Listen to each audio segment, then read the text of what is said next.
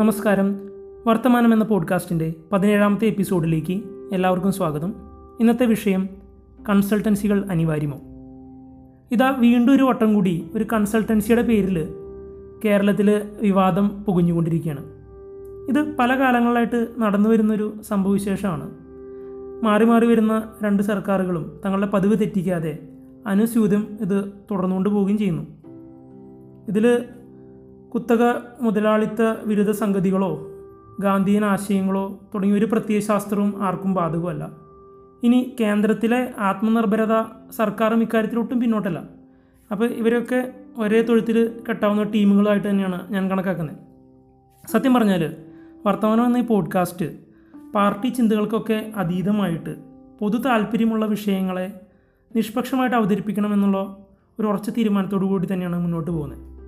പക്ഷേ താൻ താങ്കളുടെ പാർട്ടികൾ ചെയ്യുന്നത് മാത്രം നല്ലതാണെന്നും അത് മാത്രം കേൾക്കണമെന്നും ആഗ്രഹിക്കുന്ന ആളുകൾക്കിടയിൽ എല്ലാ പാർട്ടികളെയും ഒരുപോലെ വിമർശിക്കേണ്ടി വരുന്ന എന്റെ അവസ്ഥ ഭയങ്കര കഷ്ടം തന്നെയാണ്.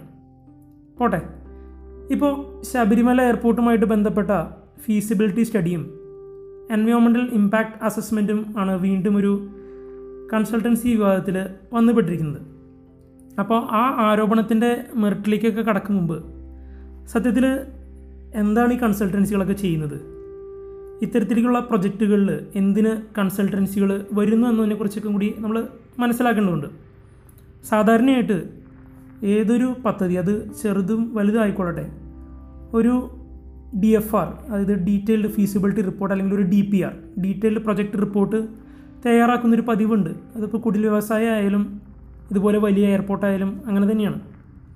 ഇനി എയർപോർട്ട് പോലെ ഇത്തരത്തിൽ രണ്ടായിരത്തി അഞ്ഞൂറ് കോടിയിലധികം ചെലവ് കണക്കാക്കപ്പെടുന്ന ഒരു പ്രൊജക്റ്റിൽ പഴുതടച്ചൊരു പഠനം ആവശ്യമാണെന്ന കാര്യത്തിൽ ആർക്കും തർക്കമില്ല. എന്നാൽ അതിന് വേണ്ടി വിദേശ കൺസൾട്ടൻസികൾ തന്നെ വേണമോ എന്ന് പ്രസക്തമായൊരു ചോദ്യമാണ് ഒരു സൈഡിൽ നിൽക്കുന്നത്. രണ്ടാമതായിട്ട് ഈ ജോലി ഇതിൽ ഏൽപ്പിക്കപ്പെട്ട കമ്പനി ചില വാർത്താ റിപ്പോർട്ടുകളുടെ അടിസ്ഥാനത്തിൽ മനസ്സിലാക്കാൻ കഴിഞ്ഞതെന്ന് വെച്ച് കഴിഞ്ഞാൽ അവർ ഇതിനു മുമ്പ് എനിക്ക് തോന്നുന്നു രണ്ടായിരത്തി പതിനഞ്ചിൽ വലിയൊരു വിവാദത്തിലും ഉൾപ്പെട്ടതാണ്. അതായത് അമേരിക്കയിലാണെന്ന് തോന്നുന്നു അവർക്കെതിരെ ഒരു ലോ സ്യൂട്ട് ഉണ്ടായത്. ഇതുപോലെ ആഗോള ടെൻഡറുകൾ പിടിക്കുന്നതിനായിട്ട് വിവിധ രാജ്യങ്ങളിലെ ഗവൺമെന്റുകളെ സ്വാധീനിക്കുന്നു എന്നാണ് അതിൽ അവർക്കെതിരെ ഉണ്ടായിരുന്ന ആരോപണം. അപ്പോൾ ഇതിന്റെയൊക്കെ വെളിച്ചത്തിലാണ് നമ്മൾ ഈ കാര്യങ്ങളെ മനസ്സിലാക്കുന്നത്. മാത്രമല്ല ഇപ്പോൾ ഈ ടെൻഡറിനെ കുറിച്ച് ഞാൻ പരതിയപ്പോൾ എനിക്ക് തോന്നുന്നത് രണ്ടായിരത്തി പതിനേഴിലോ ഒക്കെയാണ് ഇതിന്റെ സംഗതികൾ നടന്നത്. അതിന്റെ യാതൊരു രേഖകളും ഓൺലൈനിൽ ലഭ്യമല്ല. മാത്രമല്ല ഇവർ സമർപ്പിച്ചു എന്ന് പറയപ്പെടുന്ന ഫീസിബിലിറ്റി പ്രൊജക്ട് റിപ്പോർട്ടും നമുക്ക് ഓപ്പൺ സോഴ്സിൽ ലഭ്യമല്ല. സാധാരണയായിട്ട് ടെൻഡർ ഡോക്യുമെന്റെങ്കിലും ആർക്കൈവ് ചെയ്ത രീതിയിൽ ഗവൺമെന്റ് വെബ്സൈറ്റിലോ അല്ലെങ്കിൽ കെ എസ് ഐ ഡി സിയുടെ വെബ്സൈറ്റിലോ ലഭ്യമാകേണ്ടതാണ്. പക്ഷെ അത് ഇവിടെ കാണുന്നില്ല. ഞാൻ ഇതിനെക്കുറിച്ച് കൂടുതൽ നോക്കുമ്പോൾ ഇന്ത്യയിലെ മറ്റ് ഭാഗങ്ങളിലെ സമാന രീതിയിലുള്ള എയർപോർട്ടുകളെ കുറിച്ചുള്ള വിശദമായ ഫീസിബിലിറ്റി റിപ്പോർട്ടുകൾ യഥേഷ്ടം ഓപ്പൺ സോഴ്സിൽ ലഭ്യമാണ്. സാധാരണയായിട്ട് എന്തൊക്കെയാണ് ഇത്തരത്തിലുള്ളൊരു ഫീസിബിലിറ്റി റിപ്പോർട്ടിൽ ഉണ്ടാക്കുക എന്നറിഞ്ഞിരിക്കുന്നത് കൂടി വളരെ ഉചിതമായിരിക്കും തോന്നുന്നു. അതിൽ പ്രധാനമായിട്ട് ഒരു ടെക്നിക്കൽ വശവും രണ്ടതിന്റെ ഒരു എക്കണോമിക് അതായത് സാമ്പത്തിക വശവും ഉണ്ടാവുക. ടെക്നിക്കൽ വശം എന്ന് പറയുമ്പോൾ അതിന്റെ ഏരിയയിൽ ഏതൊക്കെ സാധനങ്ങൾ വേണം? കാരണം ഒരു റൺവേ ട്രാഫിക് കൺട്രോൾ യൂണിറ്റ് പിന്നെ പാർക്കിംഗ് ലോട്ടുകൾ അങ്ങനത്തെ സംഭവങ്ങൾ. അതുമായിട്ട് അനുബന്ധമായിട്ട് എന്തൊക്കെ സൗകര്യം വേണമെന്ന ഉപ്പ് തൊട്ട് കർപ്പൂരം വരെ എല്ലാ കാര്യങ്ങളും അതിലുണ്ടാവും. ഇനി സാമ്പത്തിക വശങ്ങൾ നോക്കുമ്പോൾ പ്രതിവർഷം എത്ര പാസഞ്ചേഴ്സിനെ പ്രസി പ്രതീക്ഷിക്കാം? അതിൽ നിന്നുള്ള വരുമാനം എത്രയായിരിക്കും? എയർലൈനുകളിൽ നിന്നുള്ള ഫീസുകളും മറ്റും കാർഗോ ഹാൻഡ്ലിംഗ് കപ്പാസിറ്റി അതിൽ നിന്നുള്ള വരുമാനം. അങ്ങനെ കുറേ കാര്യങ്ങൾ അതിലുണ്ട്. അപ്പോൾ നിങ്ങളുടെ റെഫറൻസിനായിട്ട് സമാന രീതിയിൽ ഞാൻ നേരത്തെ പറഞ്ഞതുപോലെ യു പിയിലെ ജേവാർ എയർപോർട്ടിന് വേണ്ടി ഒരു കൺസൾട്ടൻസി കൊടുത്തിരുന്ന റിപ്പോർട്ട് എന്റെ ലിങ്ക് ഞാൻ ഡിസ്ക്രിപ്ഷനിൽ കൊടുത്തിട്ടുണ്ട്. ആവശ്യമുള്ളവർക്ക് അത് പോയിട്ട് നോക്കി വായിച്ച് മനസ്സിലാക്കുമെന്നാണ്. അപ്പോൾ മൊത്തത്തിൽ ഏതൊരു സ്ഥാപനത്തിന് നമ്മൾ നടത്തുന്ന പോലെയുള്ളൊരു റിട്ടേൺ ഓൺ ഇൻവെസ്റ്റ്മെന്റ് തരത്തിലുള്ളൊരു സ്റ്റഡിയാണിത് അതായത് നമ്മൾ ഇത്ര കാശ് ഇതിന് വേണ്ടി മുടക്കുന്നു. അപ്പോൾ എത്ര കാലം കൊണ്ട് നമുക്കത് തിരിച്ചു പിടിക്കാം? അതിനിടയിൽ വരുന്ന ഓപ്പറേറ്റിംഗ് എക്സ്പെൻസുകൾ നമുക്ക് വരുന്ന ഇൻകം സോഴ്സുകൾ അതിനെക്കുറിച്ചൊക്കെയാണ് മൊത്തത്തിൽ ഇത് ചെയ്യുന്നത്. ഇനി രണ്ടാമതായിട്ട് ഈ കമ്പനി ഏൽപ്പിച്ചിരുന്നൊരു ദൗത്യം എന്ന് പറഞ്ഞു കഴിഞ്ഞാൽ പരിസ്ഥിതി ആഘാത പഠനവും. അതിനുശേഷം ഇതിന് വേണ്ട എല്ലാ ക്ലിയറൻസുകളും നേടിയെടുക്കുക എന്നുള്ളൊരു കാര്യം കൂടിയാണ്. അപ്പോൾ ഈ പരിസ്ഥിതി ആഘാത പഠനം എൻവയോൺമെന്റൽ ഇമ്പാക്റ്റ് അസസ്മെന്റ് എന്ന് പറയുമ്പോൾ ഇത്തരത്തിൽ രണ്ടായിരത്തി അഞ്ഞൂറ് ഏക്കർ എന്ന് പറയുമ്പോൾ നമുക്ക് മനസ്സിലാക്കാം അത് ചെറിയൊരു സ്ഥലമല്ല. അപ്പോൾ അതവിടെ നിർമ്മാണ പ്രവർത്തനങ്ങളൊക്കെ നടക്കുമ്പോൾ അവിടുത്തെ പുഴയ്ക്കും വയലിനും വനഭൂമിക്കുമൊക്കെ നെഗറ്റീവായിട്ട് എന്തെങ്കിലും ഇമ്പാക്റ്റുകൾ ഉണ്ടോ എന്നുള്ള കാര്യം കൂടി വിശദമായിട്ട് പരിശോധിച്ച് അതിനോട് പരിഹാരങ്ങളൊക്കെ ചെയ്യുന്നൊരു രീതിയാണ് എ എൽ ഉണ്ടാവുക. ഇനി ഇവിടുത്തെ കാര്യത്തിൽ അത് ഇപ്പോഴും നടത്താൻ പറ്റിയിട്ടില്ല എന്നാണ് ഞാൻ മനസ്സിലാക്കുന്നത്. കാരണം ഇപ്പോൾ അതിനുവേണ്ടി തിരഞ്ഞെടുത്തിരിക്കുന്ന സ്ഥലം ചെറുവള്ളി എസ്റ്റേറ്റ് ആണെന്ന് ഞാൻ മനസ്സിലാക്കുന്നത്. അതിന്റെ ഉടമസ്ഥാവകാശത്തെ ചൊല്ലിയുള്ള തർക്കം ഇപ്പോഴും കോടതിയുടെ പരിഗണനയിലാണ്. അതിനുമുപരി ഈ കഴിഞ്ഞ രണ്ട് വർഷങ്ങളായിട്ട് നമ്മൾ ശ്രദ്ധിച്ചാൽ വിദഗ്ധരുടെ അഭിപ്രായ പ്രകാരം കേരളത്തിന്റെ മൊത്തത്തിലുള്ള കാലാവസ്ഥ രീതികൾക്ക് വലിയ മാറ്റം വന്നിട്ടുണ്ട്. അത് നമ്മുടെ വെള്ളപ്പൊക്കങ്ങളും മണ്ണിടിച്ചിലുകളൊക്കെ നോക്കിയാൽ നമുക്കത് മനസ്സിലാക്കാം. അപ്പോൾ അത് കേരളത്തിന്റെ ഭൂപ്രകൃതിയിലും കേരളത്തിന്റെ കാലാവസ്ഥ വിശേഷത്തിലും കാതലായ മാറ്റങ്ങൾ വരുത്തിയിട്ടുണ്ടെന്ന് തന്നെയാണ് മനസ്സിലാക്കുന്നത്. അപ്പോൾ അതുകൂടി കണക്കാക്കിക്കൊണ്ട് വേണം ഇത്തരത്തിൽ ഒരു പ്രൊജക്റ്റുമായിട്ട് മുന്നോട്ട് പോകാൻ എന്നും കൂടി വിദഗ്ധർ ഒരു കോഷൻ നൽകുന്നുണ്ട്. ഇനി ഇതിൽ ശ്രദ്ധിക്കപ്പെടേണ്ട മറ്റൊരു കാര്യം.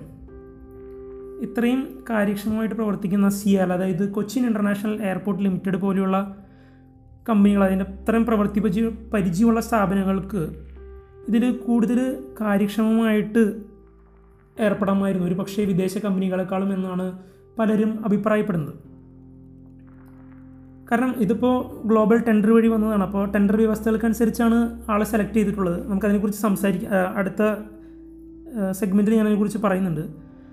ഇവിടെ പ്രശ്നം എന്താണെന്ന് വെച്ച് കഴിഞ്ഞാൽ പലപ്പോഴും ഇത്ര വലിയ തുകകൾ മുടക്കി ഇങ്ങനെ ആരംഭ ദശയിൽ നമ്മൾ ഉണ്ടാക്കുന്ന ഡി പി ആറുകൾ മിക്കവാറും ചവറ്റുകുട്ട കാണാറുള്ള അവസ്ഥകളുണ്ട്. കാരണം ഇതിനെ ഞാൻ താരതമ്യം ചെയ്യുന്നത് ഇപ്പോൾ നമ്മളൊരു കട എന്തെങ്കിലും തുടങ്ങാനായിട്ട് ബാങ്കിലേക്ക് ചെല്ലുമ്പോൾ മിക്കവാറും അങ്ങനെ സംരംഭകർക്ക് ലോൺ കൊടുക്കുന്നതിന് മുമ്പ് ഒരു ഡി പി ആർ ആവശ്യപ്പെടാറുണ്ട്. അതായത് എന്താണ് വരവ് ചിലവ് കാര്യങ്ങളും എത്ര പൈസ എത്ര കാലം കൊണ്ട് നേടിയെടുക്കും എന്നുള്ളൊരു ശൈലി. അതുപോലെ തന്നെ തുടക്കത്തിൽ ചില ലൈസൻസുകൾ ലഭിക്കാൻ വേണ്ടി ആ ഫയലിനൊപ്പം വയ്ക്കുന്നൊരു പേപ്പർ എന്ന രീതിയിലാണ് ഈ ഡി പി ആറിനെ ഞാൻ മനസ്സിലാക്കുന്നത്. അതിൽ തെറ്റുണ്ടെങ്കിൽ ആർക്കെങ്കിലും തിരുത്താവുന്നതാണ് തിരുത്തി പറഞ്ഞു തരാവുന്നതാണ്. കാരണം യഥാർത്ഥ കൺസ്ട്രക്ഷനും സംഗതികളൊക്കെ അതിന് ആക്ച്വലി ടെൻഡർ നിർമ്മാണത്തിന് ടെൻഡർ ലഭിക്കുന്ന കമ്പനികൾ ചെയ്യുന്ന ഡിസൈനും അതുമായിട്ട് ബന്ധപ്പെട്ടാണ് മുന്നോട്ട് പോകുന്നത്. ഇത് ഒരു റെഫറൻസ് ആയിട്ട് തുടക്കത്തിൽ ഉപയോഗിക്കുന്നെന്ന് മാത്രമേ ഉള്ളൂ. ഞാനിപ്പോൾ നേരത്തെ പറഞ്ഞതുപോലെയുള്ള യു പിയിലെ ജവഹർലാൽ വിമാനത്താവളത്തിന്റെ റിപ്പോർട്ട് പരിശോധിച്ചപ്പോൾ ഒരു കാര്യം മനസ്സിലാക്കാൻ കഴിഞ്ഞെന്ന് വെച്ച് കഴിഞ്ഞാൽ ഇതിനൊരു ടെംപ്ലേറ്റ് ഉണ്ട്. അതായത് എന്തൊക്കെ ഇതിൽ ഉൾപ്പെടുത്തണം ഏതൊക്കെ തലക്കെട്ടുകൾ വരണമെന്ന് ഏറെക്കുറെ അത് എല്ലാ തരത്തിലുള്ള ഇത്തരത്തിലുള്ള സമാനമായ റിപ്പോർട്ടുകൾക്ക് ഒരുപോലെയാണ്. അപ്പോൾ അതിൽ കുറേ നമ്പറുകളും ഗ്രാഫുകളൊക്കെ കാണുമ്പോൾ അതെന്തോ വലിയൊരു സംഭവമാണെന്ന് നമ്മൾ പെട്ടെന്ന് ധരിച്ചു പോകും. പക്ഷേ ഒരു കാര്യം ഓർക്കേണ്ടതുണ്ട്. ഇന്നത്തെ കാലത്ത് ഒരു ലാപ്ടോപ്പും ഇന്റർനെറ്റ് കണക്ഷനും അല്പം എക്സൽ ഷീറ്റും ഗൂഗിൾ മാപ്പൊക്കെ വെച്ച് അത്യാവശ്യം ബുദ്ധിയുള്ളവർക്ക് വീട്ടിൽ നിന്ന് ഒരു സ്റ്റെപ്പ് പോലും പുറത്തിറങ്ങാതെ ഇങ്ങനെയൊക്കെ കാര്യങ്ങൾ ഏകദേശം ചെയ്ത് ഗ്രാഫുകളും കണക്കുകളൊക്കെ അവതരിപ്പിക്കാൻ കഴിയുന്ന കാര്യം നമ്മൾ മറന്നു പോകരുത്. ഞാൻ ഇത്തരത്തിലുള്ള റിപ്പോർട്ടുകളെ കുറച്ച് കാണുകയല്ല. പക്ഷേ അങ്ങനെ ആരെങ്കിലും ചെയ്ത് നമ്മുടെ ഗവൺമെന്റുകൾക്ക് സമർപ്പിച്ചാലും അത് കണ്ടുപിടിക്കാൻ വേണ്ട മോണിറ്ററിംഗ് സംവിധാനങ്ങളും കാര്യക്ഷമതയും നമ്മുടെ ഡിപ്പാർട്ട്മെന്റുകൾക്കുണ്ടോ? ഇപ്പോൾ വരുന്ന പല റിപ്പോർട്ടുകളും പ്രകാരം ഈ കമ്പനി ശരിക്കും ഒരു സൈറ്റ് വിസിറ്റ് പോലും നടത്താതെയാണ് ഈ റിപ്പോർട്ട് കൊടുത്തതെന്ന ആരോപണങ്ങൾ ഗൗരവമായിട്ട് ഇതിനോടൊപ്പം നമ്മൾ ചേർത്ത് വായിക്കേണ്ടതാണ്. അപ്പോൾ അപ്പോൾ നടന്നതൊക്കെ നടന്നു. എന്താണ് ഇനി ചെയ്യാൻ കഴിയുക?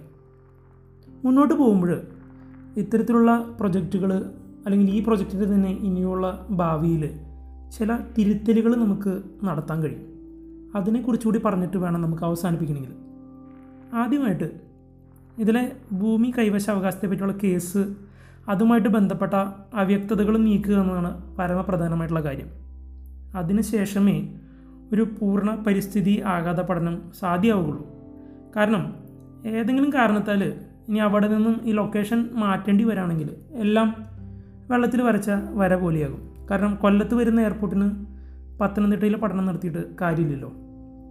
രണ്ടാമതായിട്ട് ഇത്തരം കൺസൾട്ടൻസികൾ നിയമിക്കലൊക്കെ സർക്കാർ ഏജൻസികളുടെ ഒരു പ്രൊസീജിയറാണ് ഞാൻ നേരത്തെ പറഞ്ഞതുപോലെ ഇത്തരത്തിലുള്ള കാര്യങ്ങൾ വരുമ്പോൾ ഒരു സുതാര്യത ഉറപ്പാക്കാൻ വേണ്ടി തന്നെയാണ്. ഇതുപോലെ ടെൻഡർ വിളിക്കുകയും അതിനുശേഷം ഒരു ടെക്നിക്കൽ ബിഡും ഒരു ഫൈനാൻഷ്യൽ ബിഡും അതിനെ വ്യക്തമായിട്ട് നോക്കി ടെക്നിക്കൽ കേപ്പബിലിറ്റീസും എല്ലാം മനസ്സിലാക്കി തന്നെയാണ് ഫൈനലായിട്ടൊരു ആളെ സെലക്ട് ചെയ്യുന്നത്.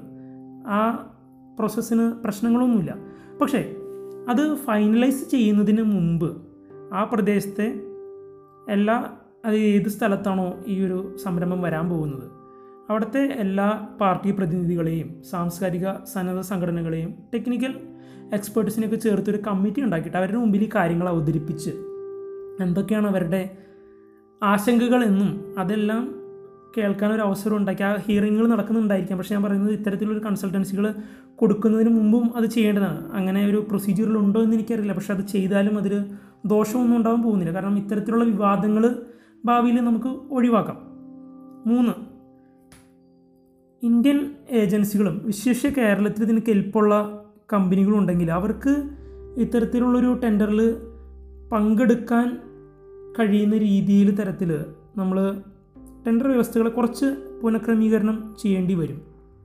കാരണം മിക്കവാറും ടെൻഡറുകളിൽ അത് ക്വാളിറ്റി ഉദ്ദേശിച്ചാണ് അങ്ങനെ ചെയ്യുന്നതെങ്കിലും ഒരു തരത്തിൽ പറഞ്ഞാൽ വലിയ ടേൺ ഓവറും അതായത് രണ്ട് മൂന്ന് വർഷത്തെ ബാലൻസ് ഷീറ്റിൽ നല്ലൊരു ടേൺ ഓവറും അതുപോലെ ഗ്ലോബൽ ഓപ്പറേഷൻസും കുറേ കാലത്തെ പ്രവൃത്തി പരിചയമൊക്കെ നമ്മൾ പറയുന്നെങ്കിലും നമ്മൾ മനസ്സിലാക്കേണ്ട ഒരു കാര്യം എന്ന് വെച്ച് കഴിഞ്ഞാൽ മിക്ക ഇത്തരത്തിലുള്ള ആഗോള ഭീമൻ വിദേശ കമ്പനികളും അവരൊരു പാരന്റ് കമ്പനി ഉണ്ടായിരിക്കും. ബാക്കി അവരൊരു പാർട്ട്ണർ ഓർഗനൈസേഷനായിട്ടാണ് എല്ലാ രാജ്യങ്ങളും വർക്ക് ചെയ്യുക. അപ്പോൾ ഒരു ജോയിന്റ് വെഞ്ചർ അല്ലെങ്കിൽ ഒരു കൺസോർഷ്യമായിട്ട് വരുമ്പോൾ അവരുടെ ഒരു കമ്പൈൻഡ് എക്സ്പീരിയൻസ് അതിലേക്ക് ഉള്ളതുകൊണ്ട് പലപ്പോഴും ഇത്തരം വ്യവസ്ഥകളിൽ നമ്മുടെ തദ്ദേശമായിട്ടുള്ള നമ്മുടെ സ്ഥാപനങ്ങളെക്കാൾ ഇവർക്കൊരു എഡ്ജ് ലഭിക്കുന്നു എന്നുള്ളൊരവസ്ഥയാണ് അപ്പോൾ പലപ്പോഴും നമ്മുടെ കമ്പനികൾക്ക് അവരുമായിട്ട് ഈ കാര്യങ്ങളിൽ മാച്ച് ചെയ്യാൻ പറ്റാത്തത് കൊണ്ട് മാത്രം അവർക്കിതിൽ പങ്കെടുക്കാൻ പോലും കഴിയാതെ വരുന്നു. പങ്കെടുത്തിട്ട് അത് ടെൻഡർ ലഭിക്കുന്നത് വേറെ കാര്യം. പക്ഷേ ആദ്യമേ തന്നെ അയോ അയോഗ്യരാകുന്ന ഒരു അവസ്ഥ ഉണ്ടാകാതെ നോക്കണം. ഇനി ഈ പുനഃക്രമീകരണം എന്ന് പറഞ്ഞതുകൊണ്ട് മാത്രം അടുത്ത പ്രാവശ്യം മുതൽ നാട്ടിലെ ഏത് സൈബർ കഫേകാരനും ഈ ടെൻഡറിന് അപേക്ഷിക്കാവുന്ന രീതിയിൽ മാറ്റണം എന്നല്ല ഉദ്ദേശിച്ചത്. കാരണം അല്ലെങ്കിൽ വീണ്ടും സ്വജനപക്ഷപാതവും ഒക്കെ ഇതിലേക്ക് വീണ്ടും കടന്നു വരും. നമ്മൾ അതിനൊരു പെർഫെക്റ്റ് ബാലൻസിൽ മനസ്സിലാക്കിക്കൊണ്ട് വേണം ഗവൺമെന്റ് കാര്യങ്ങളെ ചെയ്യാൻ.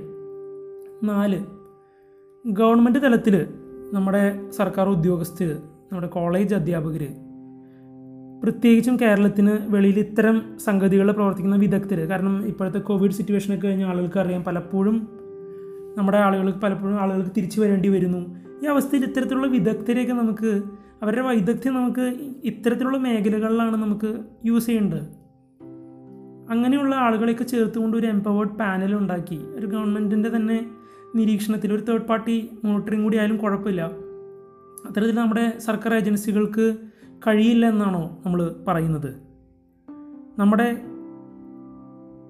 സർക്കാർ തസ്തികളിലിരിക്കുന്ന വിദഗ്ധരും നമ്മുടെ കോളേജ് അധ്യാപകർക്കും അവർ പഠിപ്പിക്കുന്ന ഈ കാര്യങ്ങൾ ചെയ്ത് കാണിക്കാൻ കഴിയില്ലെങ്കിൽ അത് നമ്മുടെ പരാജയം തന്നെയാണ്.